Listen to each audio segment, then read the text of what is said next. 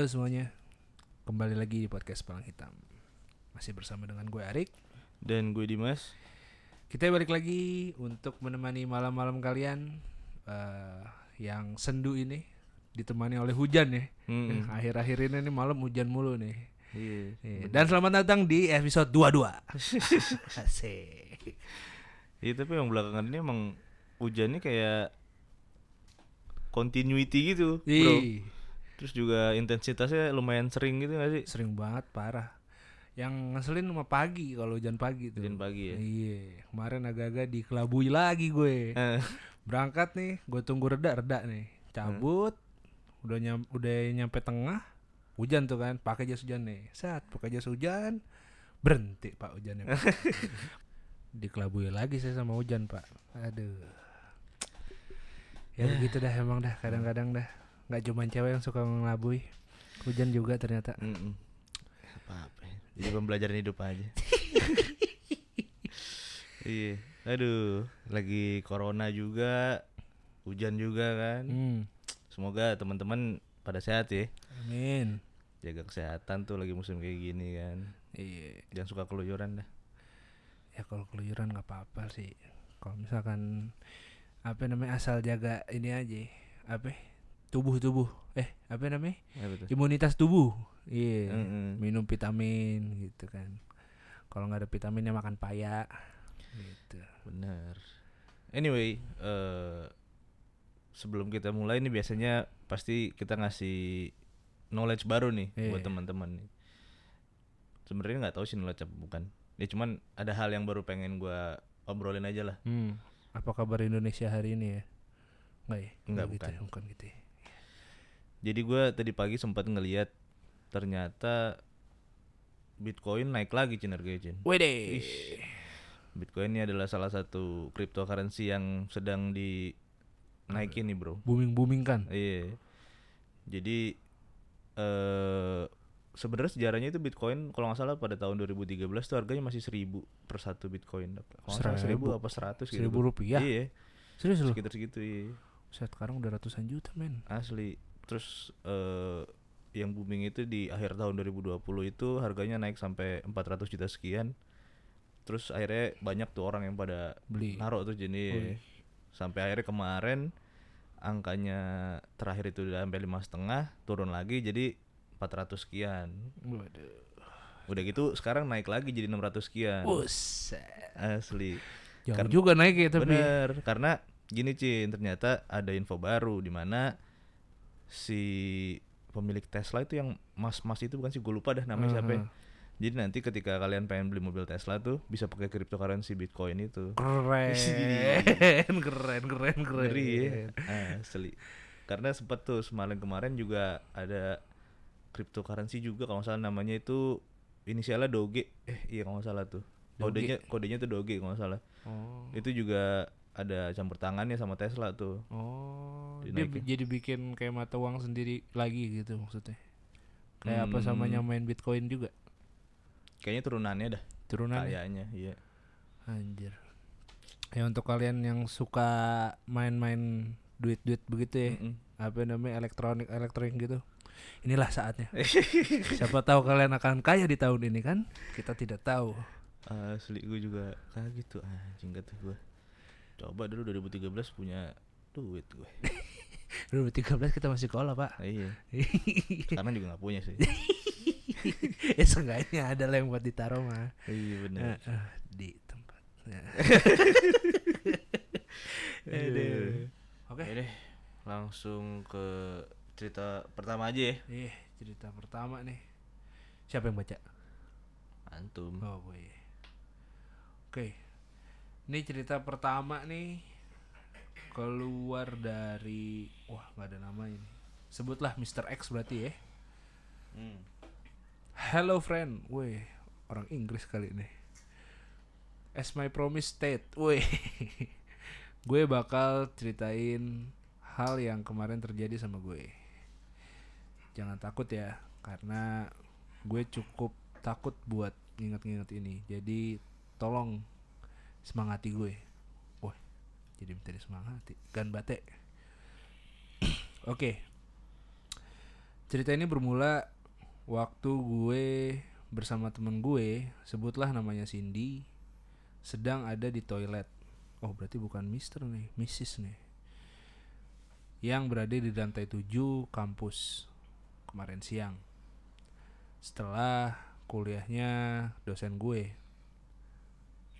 Nah, gue inget tuh waktu itu gue marahin si Cindy karena ninggalin gue sendirian waktu itu di toilet. Gue bilang, "Kok lo ninggalin gue sih?"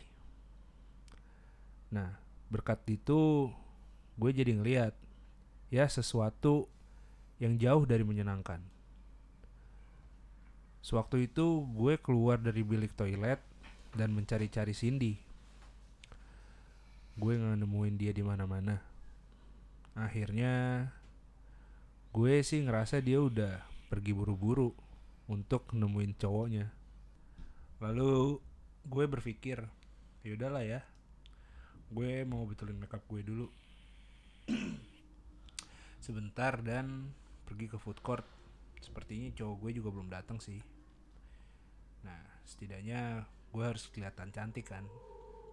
Tiba-tiba gue merasakan udara menjadi dingin, cukup untuk membuat bibirmu bergetar secara refleks. Dan itu jelas-jelas gak benar. Toilet ini jelas-jelas pengap, dan A C dimanapun, oh dan gak ada A C dimanapun. Dan otakku baru saja berpikir kalau ada yang tidak beres di sini. Tiba-tiba pas gue lagi berdiri, ada sesosok seorang wanita yang berdiri di belakangku. Rambutnya panjang dan menutupi separuh mukanya. Dia memakai baju kaos berwarna merah menyala dan celana jeans. Aku langsung berbalik dan refleks berkata kalau dia membuatku kaget. Dan hal berikutnya yang terjadi membuat gue hampir saja mengompol. Dia menempelkan mukanya tepat di depan mukaku. Kulitnya benar-benar mengerikan. Kalau lo tahu karpet tuh ada tonjol-tonjolannya begitu. Nah, mukanya dan seluruh kulitnya tuh penuh dengan tonjolan-tonjolan seperti itu. Dan warna kulitnya pun sangat pucat, seperti warna krem kekuningan. Dan yang paling mengerikan dari semuanya adalah bola matanya. Warna urat darah di bola matanya itu berwarna coklat kekuningan. Dan pupil matanya hitam dan bebercak merah. Dari situ aku langsung tahu kalau aku sedang bertemu dengan hantu. Dan kali ini bukan hantu yang baik. Perlahan-lahan dia mendekatiku, tapi tidak pernah menempel pada badanku. Mukanya sangat dekat dengan mukaku. Dan tangannya yang dipenuhi dengan tonjolan-tonjolan itu pun menggapai seluruh tubuh gue, seakan ingin menyentuh. Tapi sentuhan itu gak pernah terjadi. Gue ngerasa bahwa sekitar satu jam dia hanya memandangiku saja. Berkali-kali berusaha menempelkan dirinya ke badan gue, tapi tidak pernah berhasil. Jujur, gue gak tahu nih kenapa dia gak bisa nyentuh gue. Tapi syukurlah, karena di saat itu gue sama sekali gak bisa bergerak. Setelah sekitar satu jam, dia akhirnya mundur. Kemudian matanya membelalak, lebih besar dari lebar matanya yang biasa. Sepertinya seakan-akan semua kelopak matanya itu tertelan ke dalam rongga matanya. Kemudian warna bola matanya perlahan-lahan menjadi merah tua dan kemudian akhirnya menjadi hitam.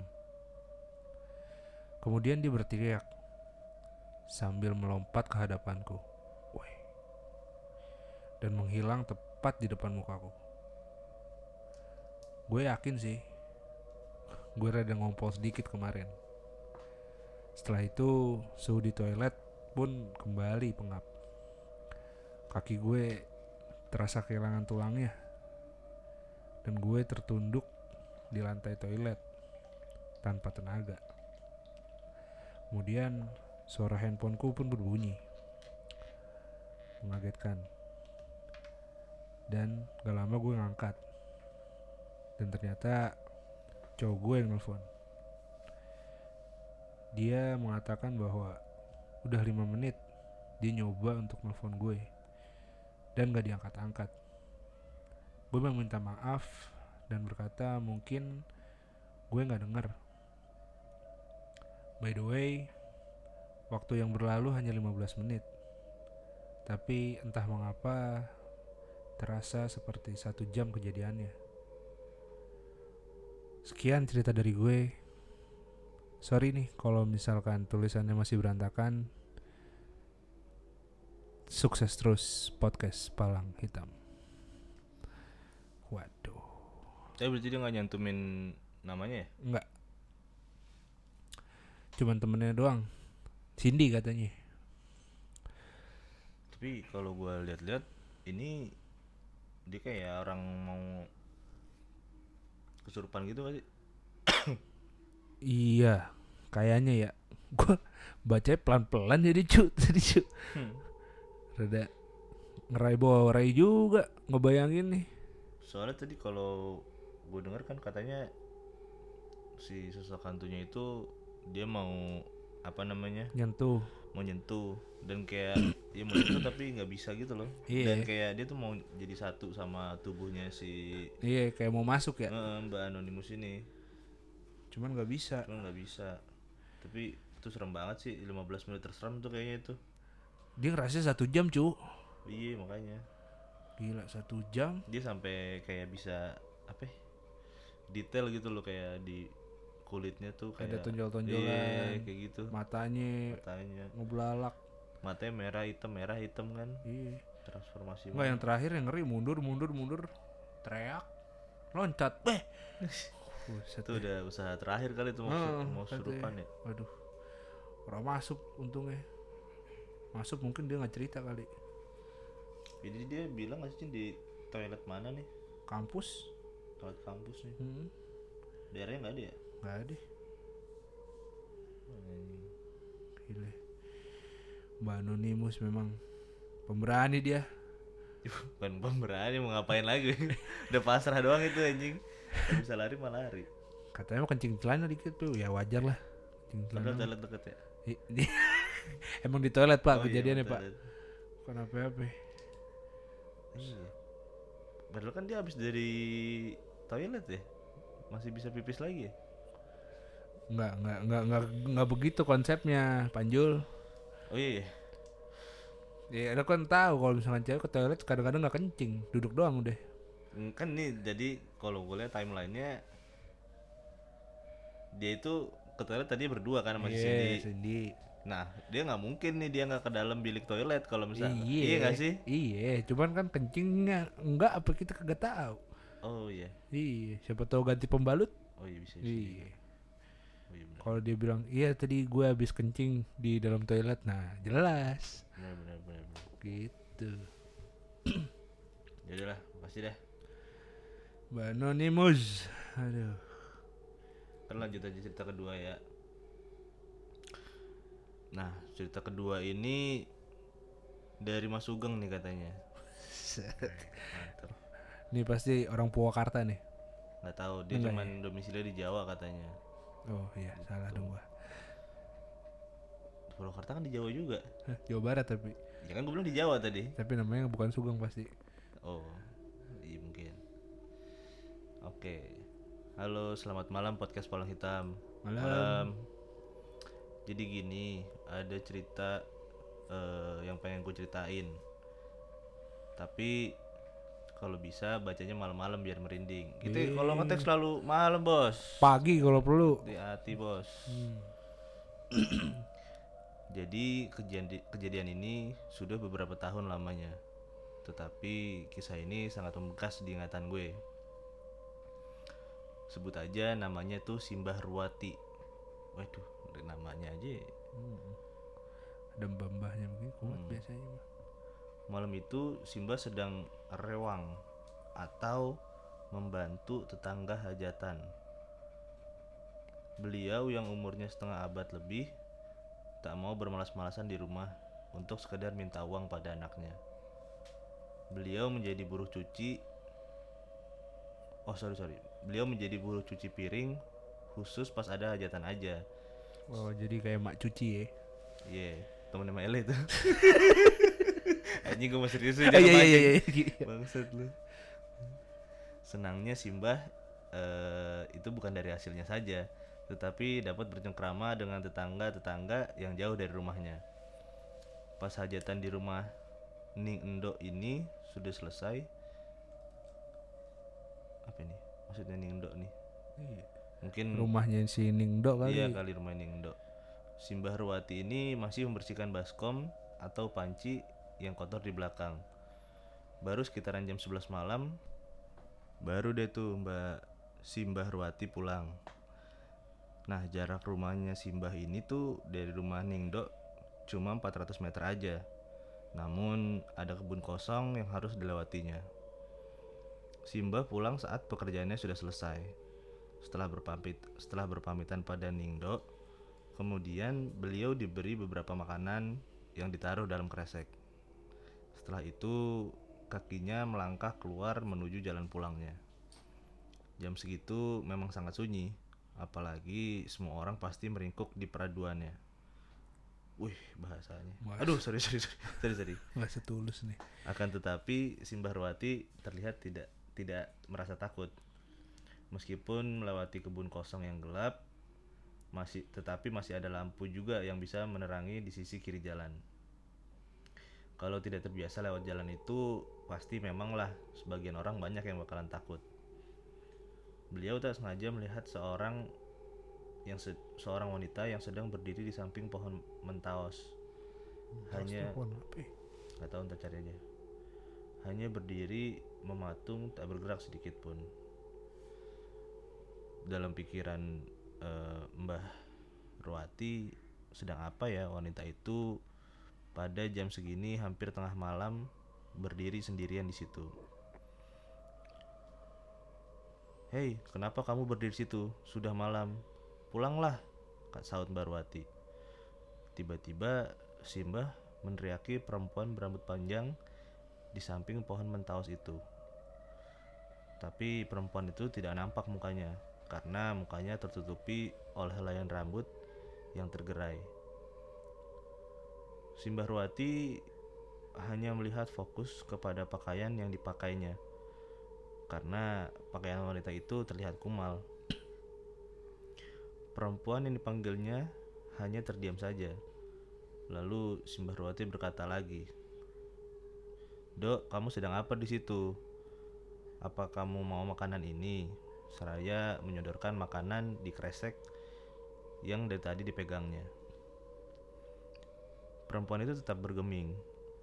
Akhirnya dengan perasaan dongkol, Simbah Ruwati melanjutkan perjalanannya. Keesokan harinya, saat Simbah berangkat ke ladang melewati rumah Simbah Piah, beliau bertanya pada saudaranya, "Piah, kemarin aku pulang hampir tengah malam. Aku lihat ada perempuan berambut panjang dengan dastar yang sangat kumal. Dia berdiri di dekat pohon mentaos itu," kata Simbah dengan tangannya menunjuk ke arah kebun kosong. "Mungkin itu kuntilanak. Masa berdaster? Apa tadi kamu apa tadi kamu nggak nanya kenapa dasternya kotor?"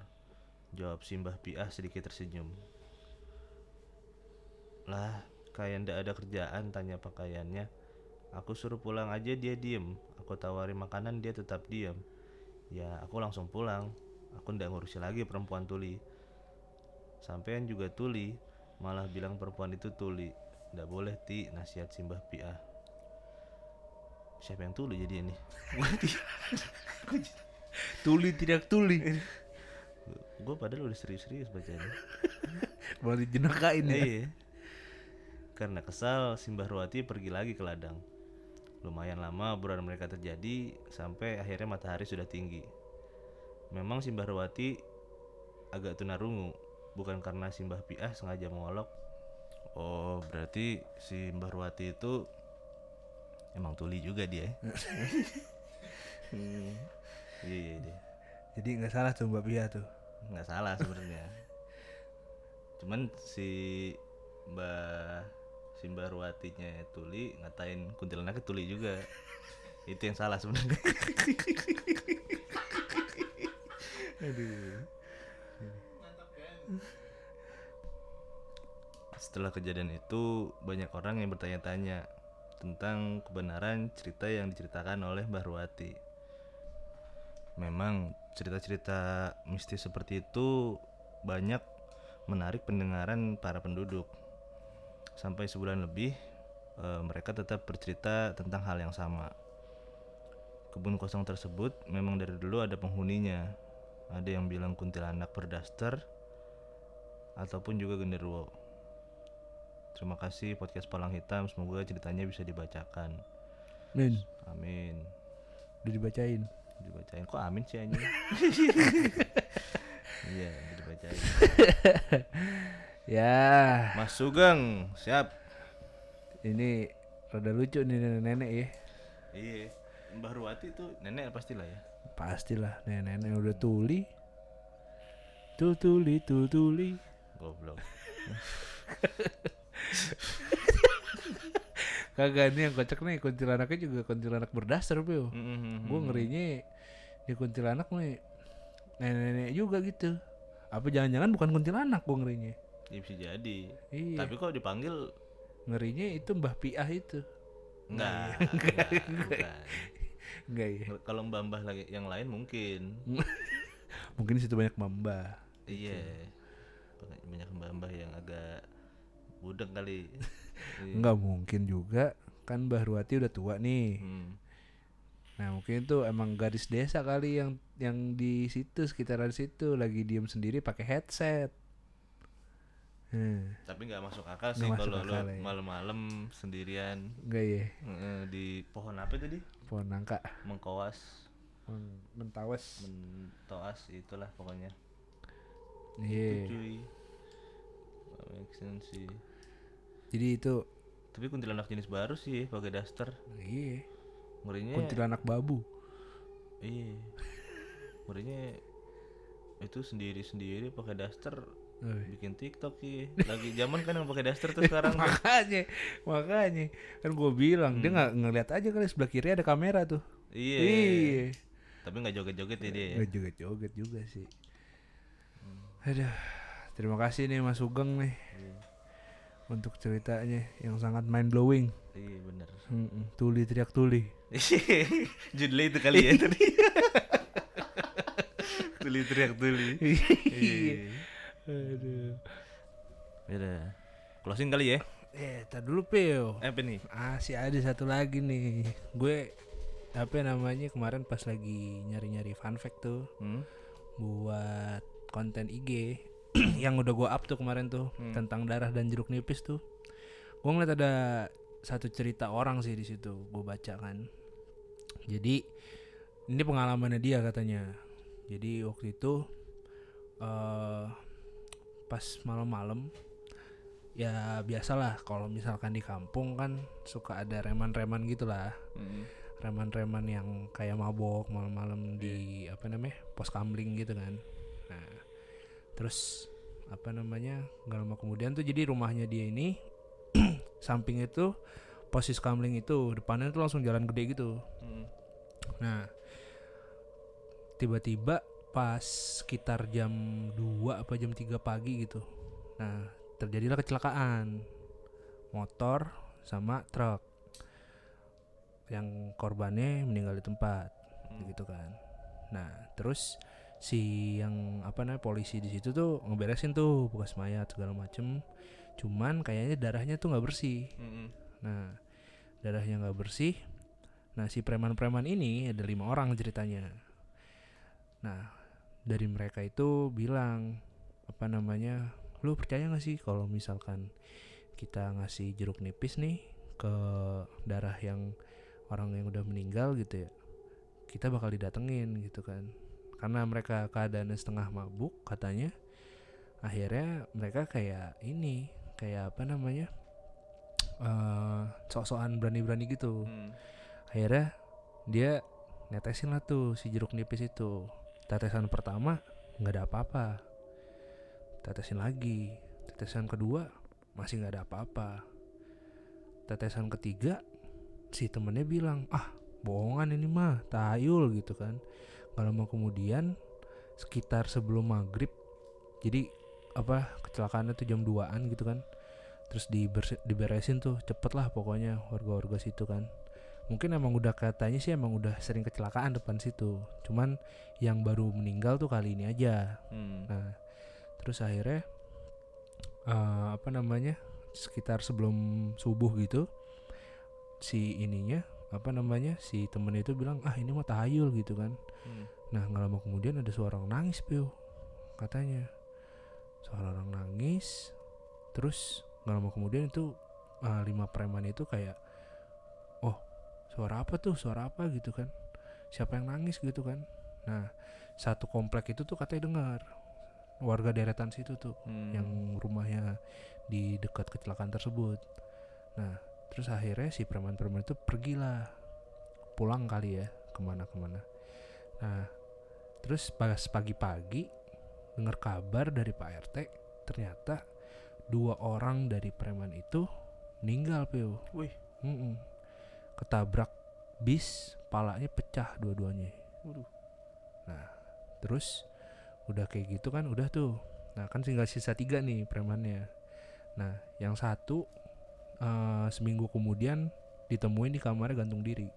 Hmm. Terus yang satunya lagi dia meninggal juga, meninggal juga cuman dia kecelakaan mobil, cuman yang anehnya palanya kepenggal. Hmm.